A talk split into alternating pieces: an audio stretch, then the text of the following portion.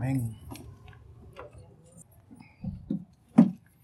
Amén. Dios me los bendiga nuevamente. Gloria a Jesús. Nos alegramos que ustedes están aquí con el propósito de glorificar al Señor. Así que vamos rápidamente a la palabra de Dios que se encuentra en el libro de Segunda de Corintios, capítulo cuatro, versículos cinco al siete. Segunda de Corintios, capítulo cuatro, versículos cinco al siete. Aleluya. Amén. La palabra de Dios lee en el nombre del Padre, del Hijo y del Espíritu Santo. Porque no nos predicamos a nosotros mismos, sino a Jesucristo como Señor, y a nosotros como vuestros siervos por amor de Jesús. Porque Dios, que mandó que de las tinieblas resplandeciese la luz, es el que resplandeció en nuestros corazones para iluminación del conocimiento de la gloria de Dios en la faz de Jesucristo. Pero tenemos este tesoro en vasos de barro para que la excelencia del poder sea de Dios y no de nosotros. Qué bueno es leer la palabra de Dios detenidamente. Y como dije anteriormente, a veces cuando uno lee los versículos, ellos se explican por sí solos. Están claros. Y vemos como el apóstol Pablo está hablando de un ministerio. El apóstol Pablo comienza este capítulo, cuando tú vas al, cap- al versículo uno, diciendo, por lo cual, teniendo nosotros este ministerio según la misericordia que, se, que hemos recibido, según la mes- misericordia que hemos recibido, no desmayemos. Esta expresión es una continuación o resultado de lo que él ya ha venido diciendo en el capítulo anterior. Eso es como decir, pues sí. Cuando tú dices, pues sí, el pues sí quiere decir que tú estabas hablando de algo y es una continuación. So, continuamos la línea del pensamiento con un pues sí. Es lo que está haciendo Pablo en esta carta cuando abre este capítulo. Cuando el apóstol Pablo dice, teniendo este ministerio, se está refiriendo al servicio para Dios. Está hablando del servicio para Dios.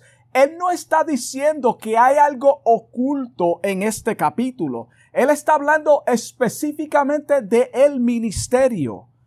Todo lo que tiene que ver con la salvación es un ministerio de reconciliación. Eso es lo que es el ministerio. Es Reconciliación, reconciliación, cuando nosotros reconciliamos a los pecadores a Jesucristo o con Jesucristo. El apóstol deja claro que si tenemos este ministerio, somos simplemente servidores con el propósito de alimentar a los oyentes con el maná espiritual, nada más. Ese es el trabajo de todo maestro y todo predicador, únicamente y específicamente de predicar y enseñar la palabra de Dios. Todo lo que está fuera de ahí no proviene de Dios. No estamos diciendo que es pecado, pero no proviene de Dios. El ministerio al que Pablo se refiere es la justificación. Él está hablando de cómo el hombre va a ser justificado a través de este ministerio de la predicación. Esta es la responsabilidad que el Señor ha depositado en los apóstoles y en cada uno de nosotros. Tenemos esta responsabilidad. Fuimos perdonados, fuimos reconciliados y tenemos el libre acceso al trono de la gracia o al trono de Dios. Todo esto Dios hizo para que a favor de todo esto nosotros podamos presentar el evangelio a otros. Por lo tanto, nuestro oficio es de reconciliar a los hombres con Dios a través de las buenas nuevas de salvación. Mira qué simple y tan difícil que a veces lo hacemos o lo presentamos o se presenta. A veces nosotros escuchamos cosas que verdaderamente son difíciles para el hombre captar y para el hombre alcanzar, cuando el evangelio es solamente la gracia de Dios, Dios alcanzando al hombre a través de las escrituras y el sacrificio de Jesucristo. Pablo entendió que el privilegio de servir no nace de nosotros mismos. Es un acto de la misericordia de Dios. Esto no es de nosotros. Como creyentes, fuimos alcanzados a través de la misericordia de Él cuando voluntariamente Él entregó su vida en rescate por la humanidad. Eso fue lo que hizo Jesucristo por nosotros, para que nosotros pudiéramos presentarlo al mundo. ¿Qué privilegio más grande tenemos de ser representantes del Señor en un mundo perdido, perverso, lleno de odio y de engaño? Es un privilegio de nosotros presentar esperanza para este tipo de persona, personas que están en el mundo. Por cuanto tenemos este ministerio, no debemos desmayar, es decir, no te desanimes. Eso es lo que significa cuando Pablo está diciendo que no desmaye, es no te desanimes. Esa es la expresión que él está haciendo en este capítulo. Por agradecimiento a este privilegio que se nos ha dado, Pablo dice en el versículo dos que debemos renunciar a toda cosa oculta. Debemos de renunciar. Cuando tú renuncias a algo, es un acto que tú haces. Dios no te obliga a hacerlo. Cuando tú escoges no hacer algo, tú pues simplemente no lo haces. Eso es lo que está diciendo Pablo aquí, que nosotros renunciamos lo oculto. ¿Cuáles son las cosas ocultas de las cuales él está hablando? Toda cosa deshonesta. Toda cosa deshonesta. Él está diciendo, sácala de tu vida. No lo hagas. No te conviene. No es bueno. Aquellos pecados secretos que tú no quieres o no queremos dejar, porque te deleitas en ellos, nos deleitamos en ellos. Esas son las cosas que el apóstol Pablo dice que tenemos que dejar. Tenemos que abandonar esas cosas y tú tienes que hacerlo. Los escondes o los escondemos porque sabemos que trae vergüenza. Por eso él dice que es vergüenza. Hay cosas que el hombre hace que son pecados y no se avergüenza. Sin embargo, esas cosas ocultas no se atreve a manifestarlas porque sabe que le va a traer vergüenza. En Colosenses tres cinco dice, hacer, es el verbo de tú tomar la acción, hacer morir pues lo terrenal en vosotros. Y hace una lista de cosas que tenemos que dejar. También nos aconseja que no debemos andar en astucia. No debemos de andar en astucia. Esta palabra aquí es cuando usamos nuestras capacidades, nuestro intelecto y habilidades para engañar a las personas al fin de manipularlos. Eso es lo que Pablo está diciendo aquí. Y esto fue lo que hizo Satanás cuando engañó a Eva. Él usó astucia. Por eso cuando personas con una capacidad elevada de conocimiento convencen a las masas, es para manipular. Es para que tú hagas algo que ellos quieren que tú hagas. A veces son cosas buenas, pero a veces son cosas que no son buenas. Segunda de Corintios, capítulo once, versículo tres, lo confirma lo que estamos diciendo. Dice, pero temo que como la serpiente con su, ¿qué? Astucia, engañó a Eva, vuest, vos, vuestros sentidos sean de alguna manera extraviados de la sincera fidelidad de Cristo. So, ahí está hablando de este engaño a través de astucia. El verdadero ministerio de Dios no manipula a los hombres con tácticas antibíblicas. Por eso cuando tú miras en el libro de Hechos, cuando Pablo fue a los de Berea, ellos se sentaron con sus Biblias abiertas o con la palabra de Dios para ver si las palabras que él estaba diciendo que salían de su boca eran de Dios o no. Ellos no le importaron que era el gran apóstol Pablo. Ellos abrieron sus palabras. Por eso es importante cuando se está predicando la palabra de Dios o una enseñanza, usted tenga su Biblia abierta. Y si no la tiene abierta, por lo menos escribe los versículos a ver si es bíblico o no. No hay nada malo con eso. Debemos todos de hacer eso. La, los mensajes y las enseñanzas deben de ir acompañadas con versículos bíblicos que apoyan la realidad de la palabra de Dios.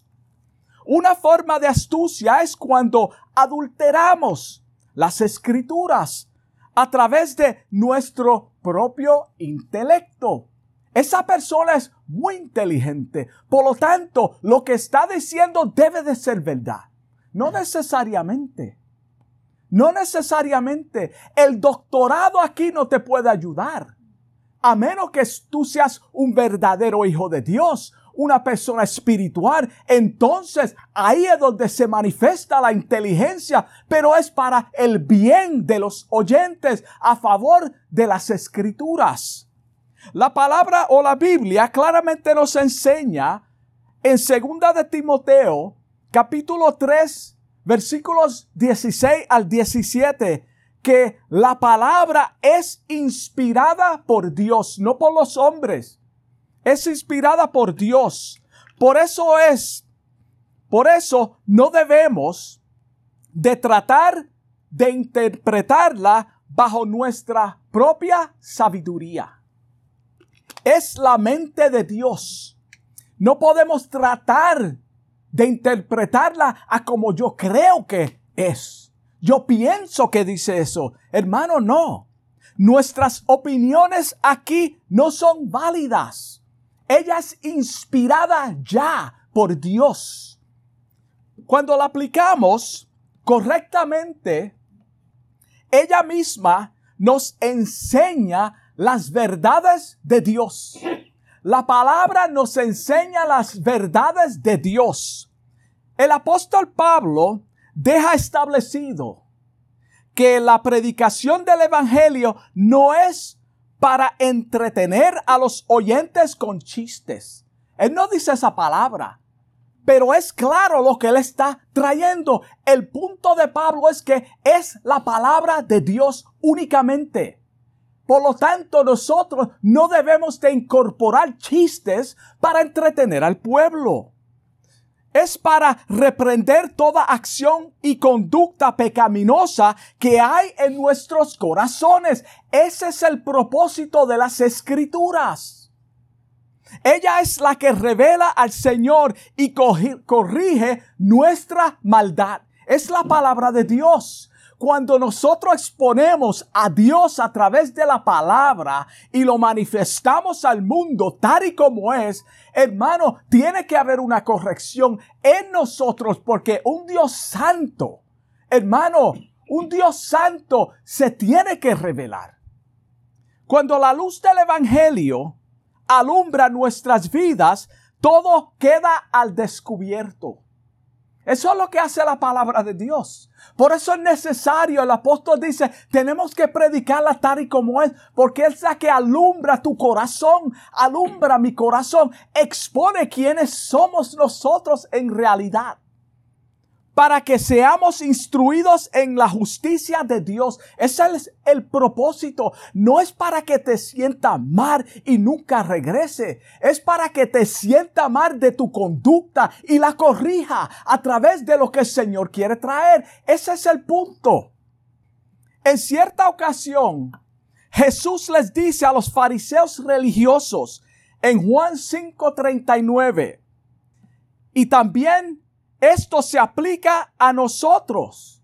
Mira cómo él le dice, o le dijo, escudriñar, escarba, coge esa Biblia, estúdiala, mira lo que dice a la luz del Evangelio, las Escrituras, porque a vosotros os parece que en ellas, no en tus pensamientos, no en tu teología, en ellas tenéis la vida eterna. Y ellas, las Escrituras, son las que dan testimonio de mí. Eso es lo que dijo Jesucristo a este grupo. Ellas son las que te van a revelar quién yo soy y quién es el Padre y a dónde tú te diriges. Eso es lo que hacen las Escrituras en nuestras vidas. El ministerio que Pablo se refiere es enseñar las Escrituras con la manifestación de la verdad. Cuando tú manifiestas algo, tú lo sacas a la luz, pues esta es la verdad. Eso es lo que dice el apóstol. Él dice en el versículo dos del capítulo de apertura, no tratemos de engañar, yo estoy parafraseando, no tratemos de engañar a nadie ni de distorsionar la palabra de Dios. Es lo que está diciendo. Decimos la verdad delante de Dios. En otras palabras, no vine con manipulaciones. Solamente vine a decir la palabra, la verdad de las Escrituras. Y todos los que son sinceros lo saben. Léete el versículo dos. Eso es lo que él quiere decir en ese versículo dos. Cuando predicamos la palabra de Dios, esa Escritura transforma nuestro interior. La palabra de Dios corrige y nos cambia adentro hacia afuera. La ceguera espiritual es removida. Dios quita la venda. Y podemos ver a Jesús y ser transformados a través de ella. Cuando predicamos la verdad de la palabra de Dios. Cuando Jesús nos alcanza a través del Evangelio, tiene que haber un cambio visible en tu diario caminar. Tiene que haber un cambio visible en tu diario caminar o en tu vida diaria. Si no hay un cambio, no fue una verdadera transformación. Si una persona lleva tiempo y no, no, no hay un cambio interior, hermano, no ha nacido de nuevo. Esa es la realidad, porque la palabra tiene que transformar al hombre. No quiere decir que vamos a ser perfectos el mismo día, el mismo año. Esto es un proceso continuo de toda la vida. Pero tiene que haber un cambio. Si no lo hay, no ha conocido a Cristo. Y esta es la oportunidad de conocerlo. Por más que tratemos, por nuestros propios esfuerzos, no vas a quitar o no vas a remover la maldad que hay en tu corazón. Es imposible. Podemos modificar, sí, ciertas conductas, pero el corazón solamente lo cambia Dios. Ningún ser humano tiene la capacidad, tiene la habilidad de transformar el corazón de ningún ser humano. Tú podrás manipular el corazón de una persona o la vida, mejor dicho, pero no puedes transformar el corazón del ser humano. Nadie puede hacerlo, solamente Jesucristo, el Hijo de Dios. Y este es el propósito que vino al mundo para salvarnos, hermano.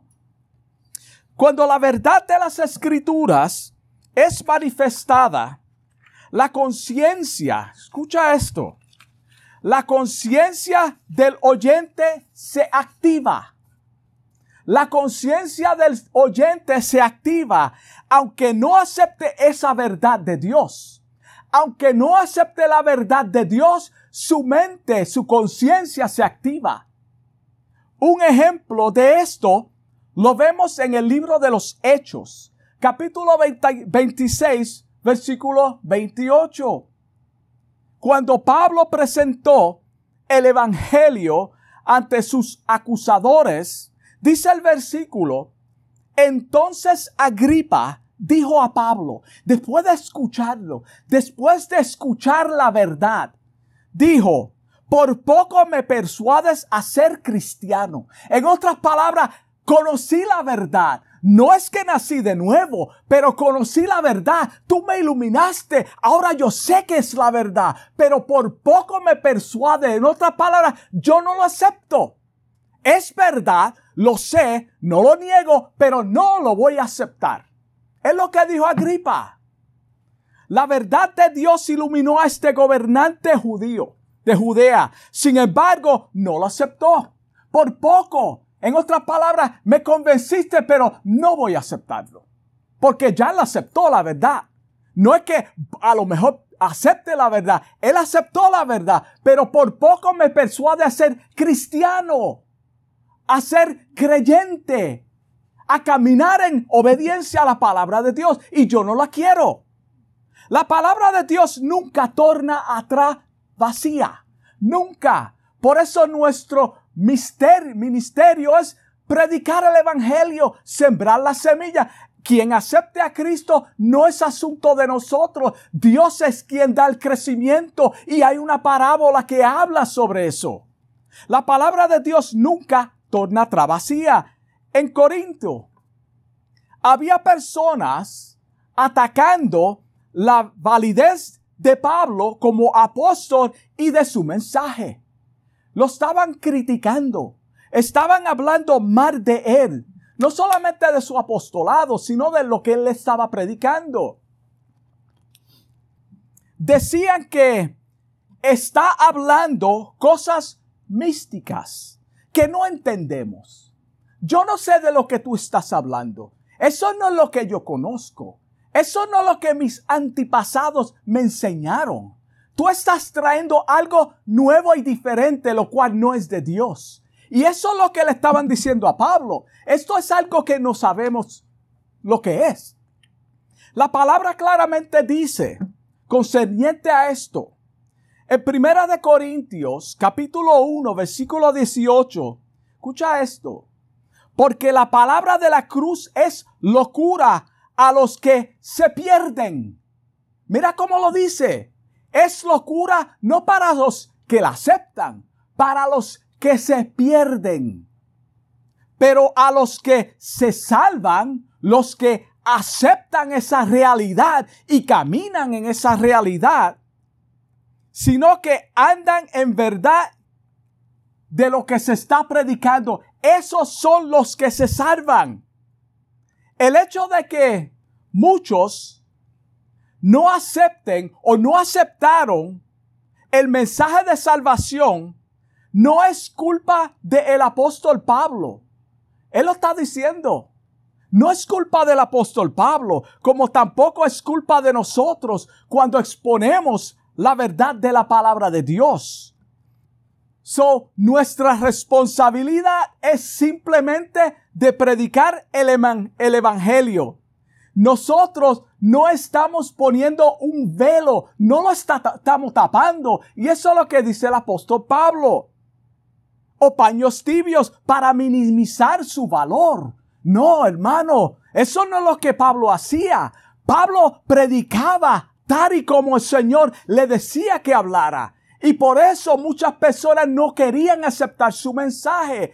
No quieren aceptar la verdad de la palabra de Dios cuando se predica tal y como es. ¿Por qué? Porque la palabra trae corrección, trae disciplina.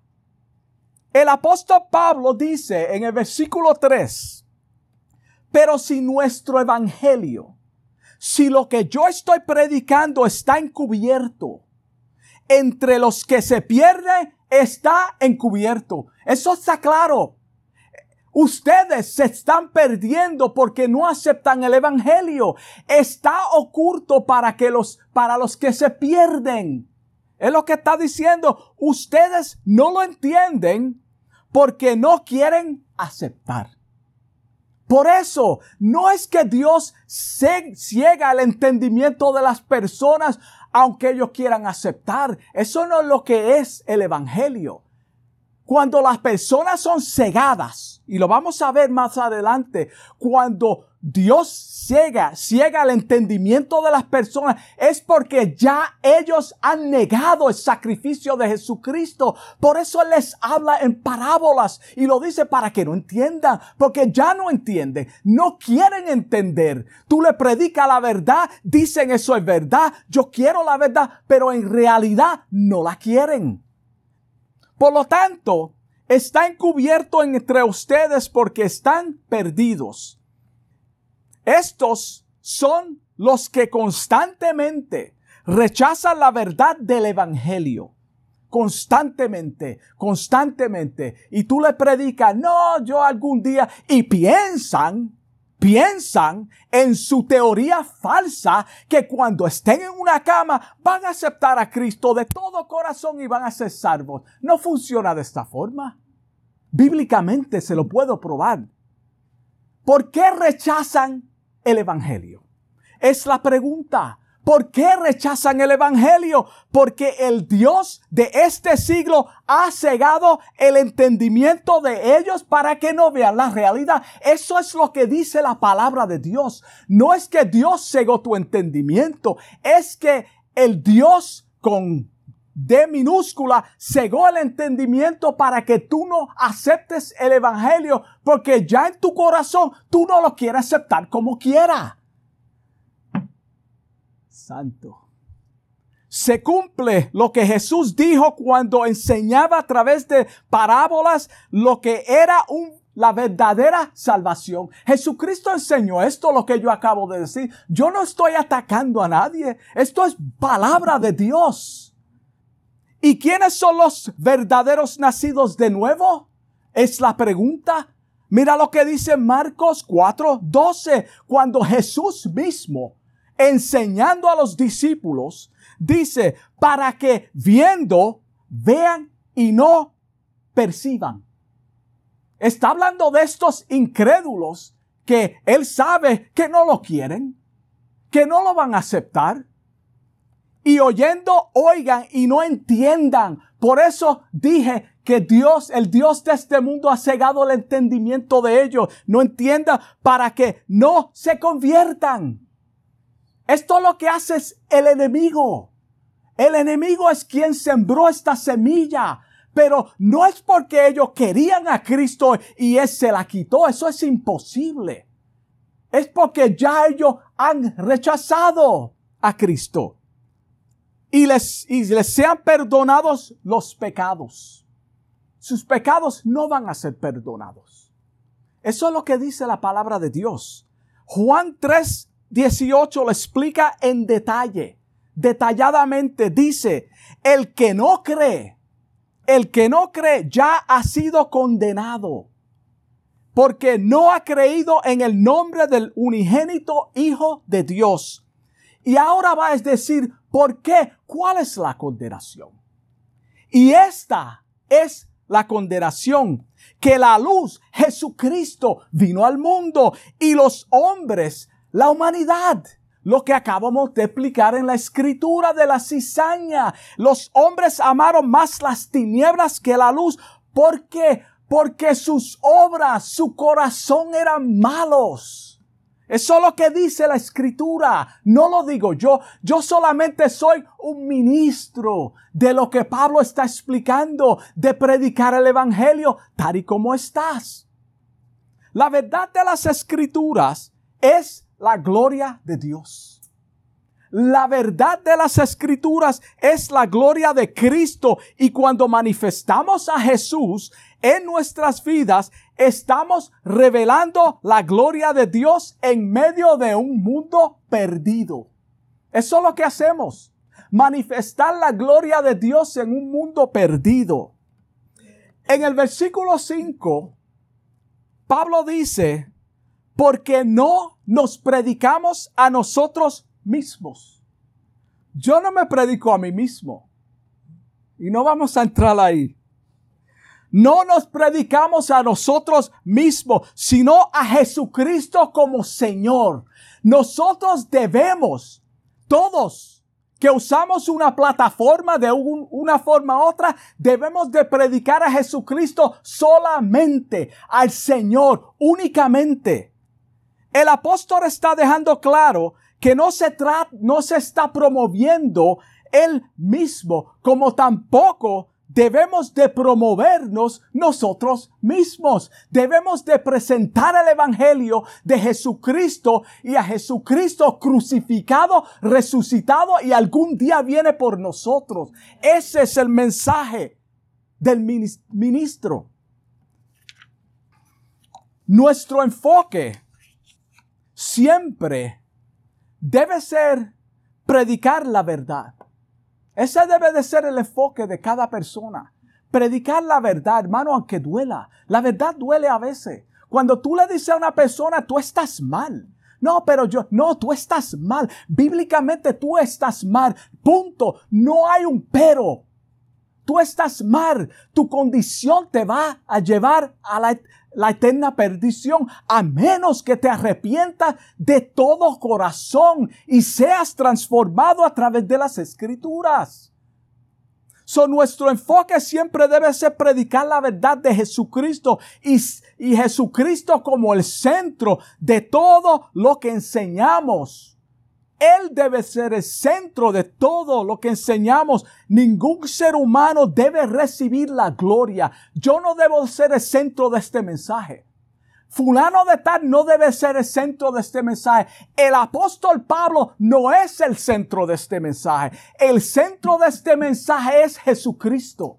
Jesucristo. El apóstol lo que está haciendo, revelando la verdad de Jesucristo, que es el personaje principal en las Escrituras. El versículo seis dice que el Dios que creó los cielos y la tierra hizo que de la luz resplandeciera en medio de la oscuridad.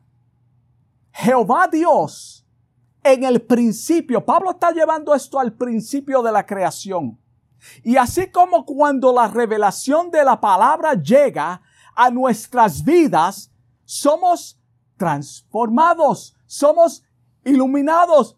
¿Qué dijo Agripa? Por poco me persuades. ¿Por qué? Porque vio la luz. La luz alumbró quién era Dios y quién es Él. Eso es lo que hizo Dios en el principio, en medio de la oscuridad. Jesucristo es la imagen de Dios, del Dios invisible, y solo a través de las Escrituras es que podemos ver su imagen. No hay otra forma. Cuando el, el cristiano anda en la palabra de Dios, reflejamos a Cristo. Pero ¿en qué andamos? En las Escrituras. Todos sabemos, por, paréntesis. Por eso tú ves conductas que tú le pones un question mark y tú dices, pero, pero, porque no están dando en la verdad de las Escrituras. Todos sabemos que en Génesis uno veintisiete revela que el hombre fue creado a imagen de Dios. Todos lo sabemos. El hombre fue creado en la imagen de Dios y hay un punto ahí. Lamentablemente, nuestra rebelión en el huerto de Edén opacó esa imagen. La opacó. Opacó la imagen de Dios en el ser humano, pero no fue destruida completamente. No fue destruida completamente, aunque el hombre sea un pecador, aunque el hombre no acepte a Cristo. Todavía está la imagen de Dios hasta cierto punto y lo vamos a ver. Todavía hay esperanza.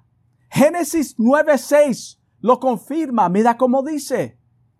El que derramare sangre de hombre, por el hombre su sangre será derramada. Y aquí está el punto. Porque a imagen de Dios es hecho el hombre. No dijo, fue hecho el hombre. Ya no es hecho en la imagen de Dios. Todavía el hombre fue hecho en la imagen de Dios. Hay esperanza. Dios alcanza al hombre como quiera. So, no dice que era hecho en un tiempo pasado a imagen de Dios. Esto, lo que acabamos de, de leer, fueron expresadas después de la caída del hombre. Después que el hombre cayó es que se escribió esto. Cuando dice que el hombre es hecho en, a la imagen de Dios. So, todavía tiene la imagen de Dios. Como dijimos, esta imagen está todavía en el hombre. Así es que Dios se comunica con el hombre, pero está destruida. Antes de Dios alcanzarme a mí, yo tenía la imagen de Dios. Yo estaba destruido. Yo no lo andaba buscando a Él. Así como un edificio abandonado, aunque está abandonado, no deja de ser un edificio. Todavía es un edificio. El hombre fue creado a imagen de Dios y sigue siendo imagen de Dios. Lo que pasa es que está inhabitable. Esa casa está inhabitable. Es un edificio vacío. Quizás tiene cosas dentro. Necesita remodelación. Es un edificio. Es feo. Nadie lo quiere. Tú pasas por el lado. Wow, deben de quemarlo. No. Dios, hay esperanza en ese edificio, en ese pecador. Como quiera, por más arrastrado que esté la persona, Dios todavía quiere alcanzar a los perdidos. Hay que sacar cosas y limpiarlo. Eso es lo que necesita el edificio. ¿Está abandonado? Sí. ¿Está feo? Seguro que sí. Ponle pintura, límpialo, límpialo de adentro, ponle muebles nuevos para que tú veas que es un edificio completamente diferente. Así es la nueva naturaleza en el hombre. Nosotros somos todos edificios caídos, feos, destruidos. Y es hecho a la imagen original cuando hacemos todo eso. Lo traemos a su estado original. Originalmente la raza humana era perfecta en el huerto del Edén. Buscaba a Dios, amaba a Dios. Todos de alguna forma u otra estamos dañados en tiempo presente. Y lo digo yo también. Todos estamos de alguna forma u otra dañados. Por eso nosotros a veces no entendemos. Pero esa persona va a la iglesia, hace ciertas cosas, a veces no ha nacido de nuevo.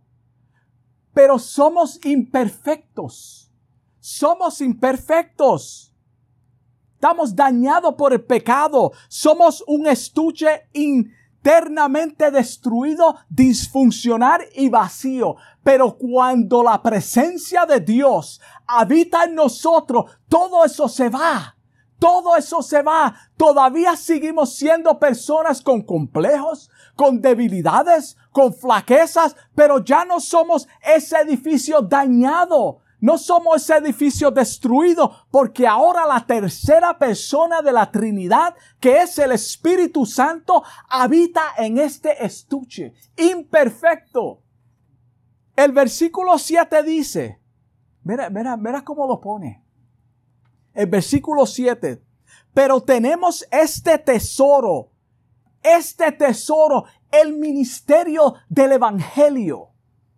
Tenemos este tesoro en vasos de barro, frágiles, se rompen. Si tú lo tiras al suelo, se rompe. Si tú lo empujas muy duro, se parte.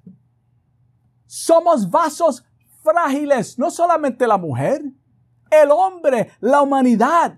Cuando Dios depositó este evangelio en el hombre, Él lo hizo a toda pero con todo propósito, sabiendo lo que Él hace. Él no hizo un error.